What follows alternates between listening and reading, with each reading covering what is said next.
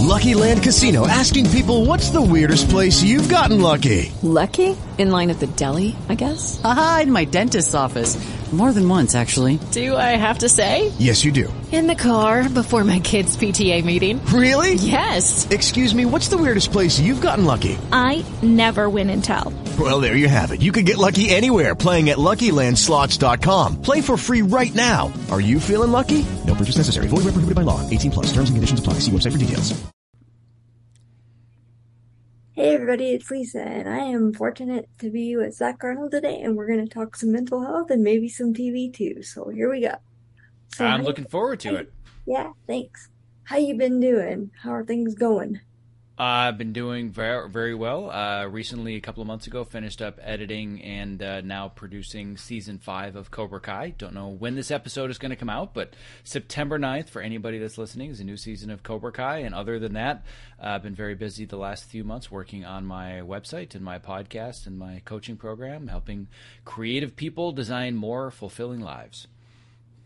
Awesome. So, mental health wise, can we get into that a little bit? Of, I'd be more than happy to, sure. all right. So, what all do you deal with mental health wise? Uh, so, one thing to clarify as far as mental health, I do not have any formal degrees or certifications as a psychotherapist or a doctor, doctor, psychiatrist, or anything like that. Um, but I have a, a fairly long history of dealing with my own bouts of depression, anxiety, burnout. Has definitely happened to me more than once from being uh, very uh, type A, hard charging, uh, very much an overachiever, and always have been. Um, so I have my own experience for years and years and years battling mental health and all these other areas. And now in my uh, Optimize Yourself program, I help other creative professionals that are dealing with similar issues with burnout or depression or whatnot. And it seems that unfortunately things are only getting worse instead of better as the world gets more challenging to navigate.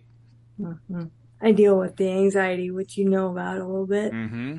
but it's probably more so for other people with, you know, editing or whatever they're doing, just going, going all the time. And Yes, our, our jobs are, are very intense and challenging, as are most everybody else that works in the entertainment industry, where the deadlines are very tight and the expectations are very high. And the human body and the human brain are just not designed to do the amount of work and the amount of time that we do it, which is one of the many things that I'm trying to change and improve and help people get better at time management. But um, yeah, unfortunately, mental health is a, a very common challenge in our industry. Right. Now, is it different doing like streaming editing versus what you used to do for like TV and burn notice and stuff? Sure. Uh, in some ways, it's different. It's mostly the same. Uh, we're still making television, and uh, the process on a day to day basis is pretty similar. The big difference would be the amount of time that we have to do things. So, on Burn Notice, for example, you're working on a whole bunch of episodes at once, and they have air dates that are not that far off from when you're working on them.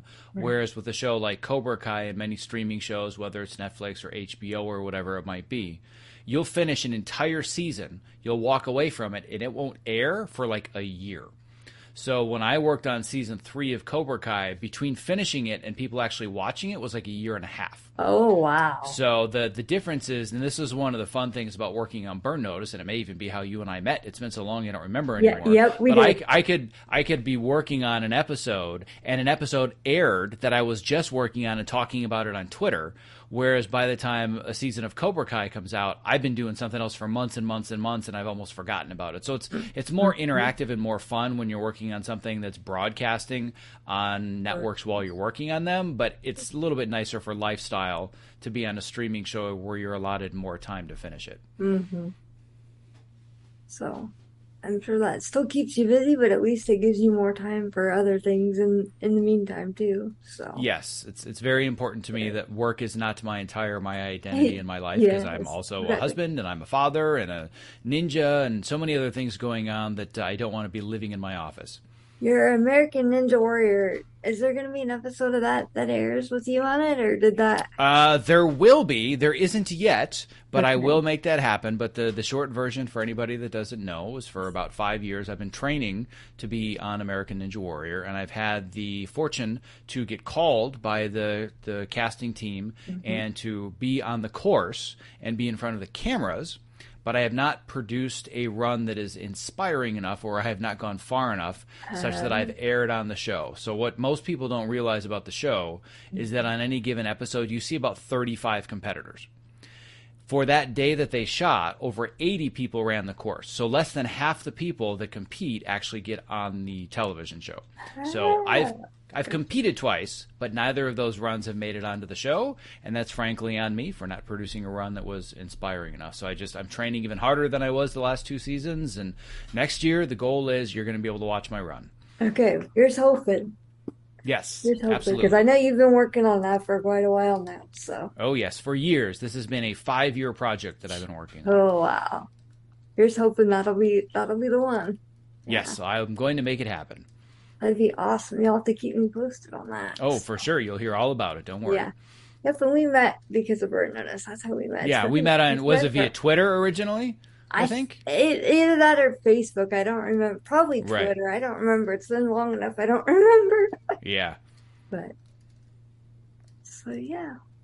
Um any other mental health stuff you want to talk about a little bit? Like Uh, well, I mean, let, let's talk a little bit about uh, anxiety because anxiety is something that you certainly uh, experience on a regular basis, and I know that I do, and I think a lot of people, actually more more people than ever, are experiencing anxiety. So I I'm think curious. because If of you don't COVID, mind- Yes, you I think COVID had a lot to do with it, but uh, Yes. I'm curious. I'm assuming your audience may know the answer to this question, but how does experience, how does anxiety show up in your life? for me it's um sometimes I'll get like real tense or I'll get like like feel like I'm cooking from the inside out kind of like just Mm. the physical thing or just it's it kind of makes me freeze up a little bit sometimes. Sure. What's an example of a situation that makes you feel that way? Um, well, my parents went on a trip and I was worried about them when they were gone, so Mm. that kind of showed up before they left, and then now that they're back, I'm doing better. So, Mm. Which is weird because they had a really good time on their trip, but I just worried about it. So, Sure, of course. Yeah, I can understand that. What's another circumstance? Any? How about on a, regular daily basis? What's the kind of thing that might create anxiety for you? um, just trying to get everything done in the Mm, day. I think I don't that, get that's a big one for done- everybody. Yes, then if I don't get my list done, then it upsets me, but then I can just move it to the next day and I don't have to try to tackle all of them. Right. I was going to say that's a really good tip for reducing anxiety. Is not. Uh, I think that one of the the traps people fall into when it comes to anxiety related to to to do lists and tasks and everything that has to get done is that they think they can only release the anxiety if everything does get done. And I have a spoiler alert for both you and everybody else listening. You're never going to get everything done because there's always more to do. There's one moment in our lives when our to do list is going to be complete, and that is at the very end because there's nothing else that we can do because we're not on this planet anymore. So, one of the, the best tips that I can give people is to release the expectation that you're going to get it all done because you never are. So at the end of the day, my to do list is never finished, and there's always more things that I need to do tomorrow, but I'm okay with that as long as I know that what I accomplished today is something that's going to move me forwards, and I'm going to be just a little bit better by tomorrow. And it's good to not have like 50 things on the list, you know, try to do like five maybe. And Mhm. then if, yeah, Yeah, or you can have as big of a list as you want, but you need to separate it between mm-hmm. what what can I actually get done maybe this week or today. Because if I were to show you my to do list of all the things that I have on a list, it's probably a couple thousand things. Right, I have at least twenty or thirty Trello boards and lists and Evernote and Apple reminders. They're everywhere, but I don't feel the pressure to get all of it done because I know that I never will. But if I Mm-hmm. have five things that are really important to move me forwards, those are the five things I'm going to focus on for the day and make sure that I have enough to do for the week. But I'm never worried about crossing everything off because it's impossible for me to finish my to do list because it's so gigantic. Yeah, exactly. Yep. Just have to prioritize everything and know that it's going to get done eventually. But it's like you said, you're never going to get all of them done. There's always going to be something.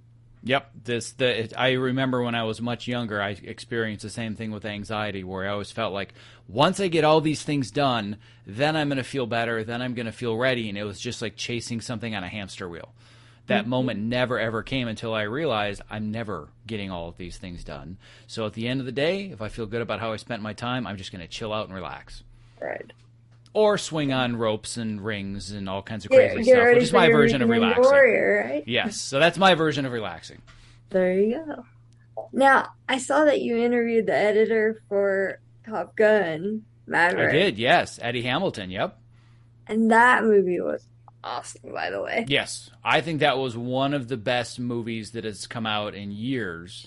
And I think another thing that's really important about that movie is that we're we're kind of at a point because of COVID and also because of technology where people aren't going to theaters anymore. This was actually a problem even before COVID came along. But mm-hmm. once COVID came along, it was almost kind of a nail in the coffin of, well, why do I need to go to the theater? I've got Netflix and I've got HBO Max and I've got a mm-hmm. big TV and I've got big mm-hmm. speakers.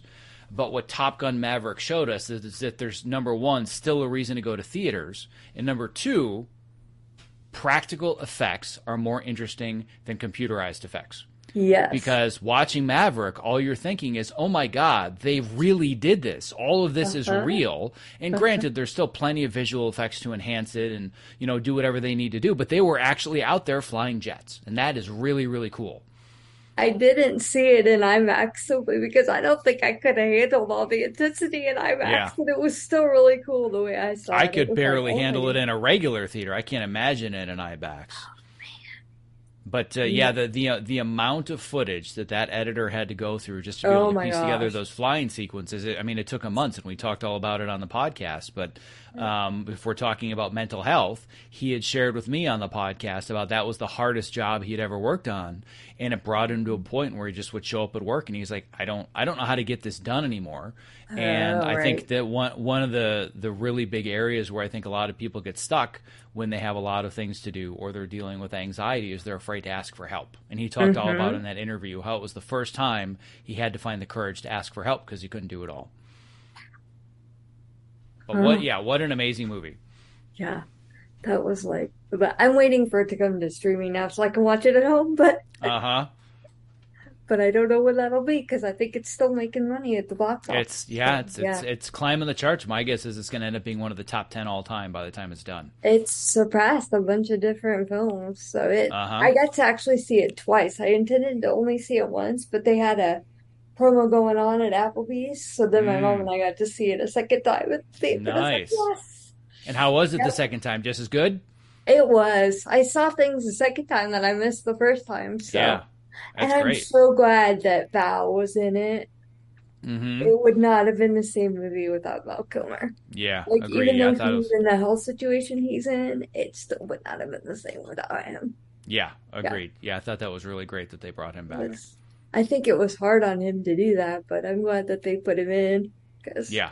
Uh, and you know that it wasn't actually his voice. They actually recreated that voice. right, Yeah. yep, because they use that technology to recreate Mhm. it. Yep, Yep. Yep. that is so cool that they were able to do that. Mm-hmm. It was that was like probably one of my favorite scenes of the whole movie was him and him and Tom together. Right. Just Yeah, it was great. Yeah, it was. It was a long time to wait for that movie, I'm glad it finally. Well, they they were smart to be very very patient. Um, actually, this is another good thing to to think about when it comes to mental health and anxiety. Have you ever heard of the marshmallow test? Uh-uh.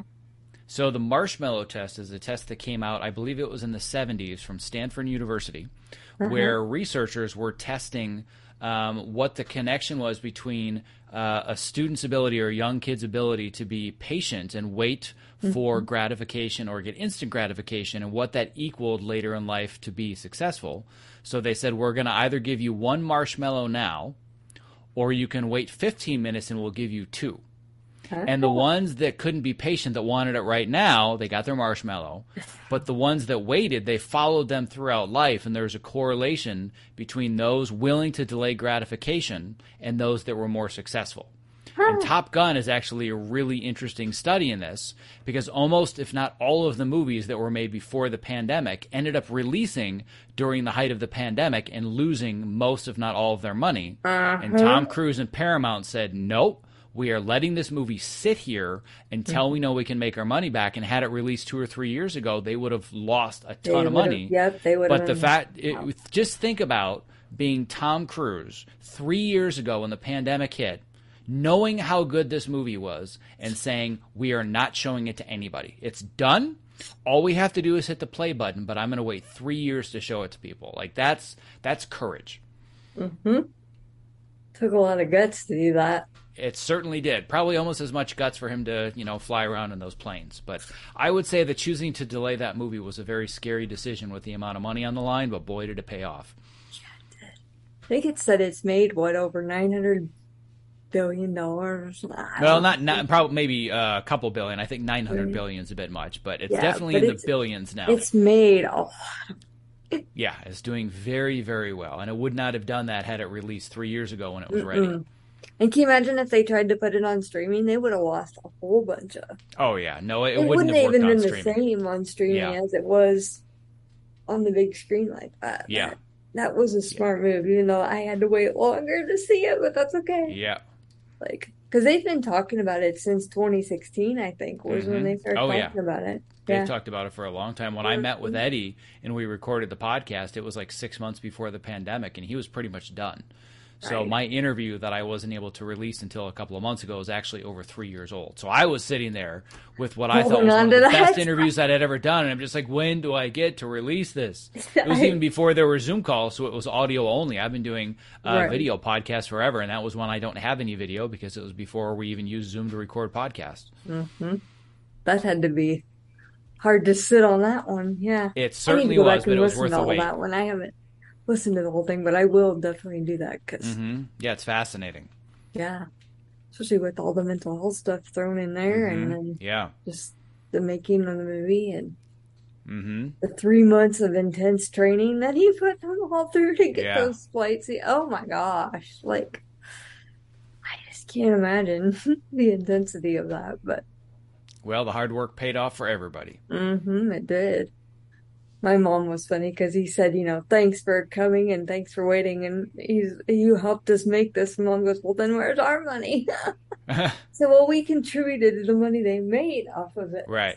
Yeah. Yep. Yep. Then I just saw Jurassic World not too terrible long ago. That was good too. Oh, the brand new one. Yeah. Uh-huh. That Yeah. was uh, really good. I don't know that if was you a, saw that one. one yet or if you've I did. it. Uh, it wasn't wasn't my favorite of the series, but it definitely Right. had a, a lot of fun moments and certainly looks good. But definitely Top Gun is probably my number one summer movie this year. Oh yeah, by far. I think it'll be everybody's favorite summer movie.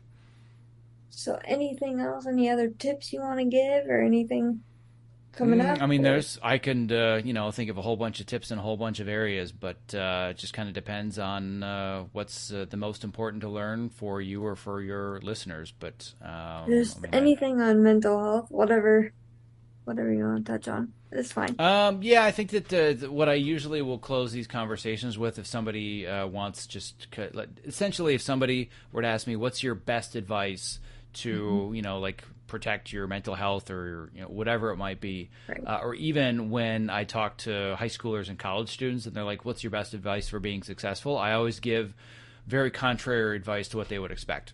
And my advice is that if you want to protect your mental health, you need to be good at setting boundaries because one of the things that creates the anxiety and creates the overwhelm is saying yes to everybody and I'm not guilty allowing of that. I'm doing better at it now, but I say yes, and I'm like, no, I could say no. There's nothing wrong the- with saying no. The word yes can be very dangerous for those that manage anxiety and manage depression because you constantly say yes to the needs of others and you forget about your own needs mm-hmm. and then you find yourself burning out because you never have enough time for yourself so anybody that's interested in, interested in better managing mental health anxiety overwhelm it's all about setting boundaries mm-hmm. That's perfect. I need to try better at that. I'm getting better than I was, but It's just it's a practice like anything else. You're not going to be able to change overnight, but if you can just set little boundaries here and there and mm-hmm. develop that safe space to realize that it's okay to say no and people aren't going to be angry with me and I'm not going to burn bridges and create a bunch of enemies, people respect no. Mm-hmm. And being able to ask for help when you need it is probably a good one too. That's a very good one. Yes, being able to ask for help and being willing to say no if something is not going to allow you to take care of yourself. They're both challenging, but they're both very very important. Well, thanks so much for taking time with me. Yeah, you're more than welcome. Always happy to be here and chat with you. Yeah, you take care, okay? Yeah, you too. Right. Thanks. Okay. All right. Bye, everybody.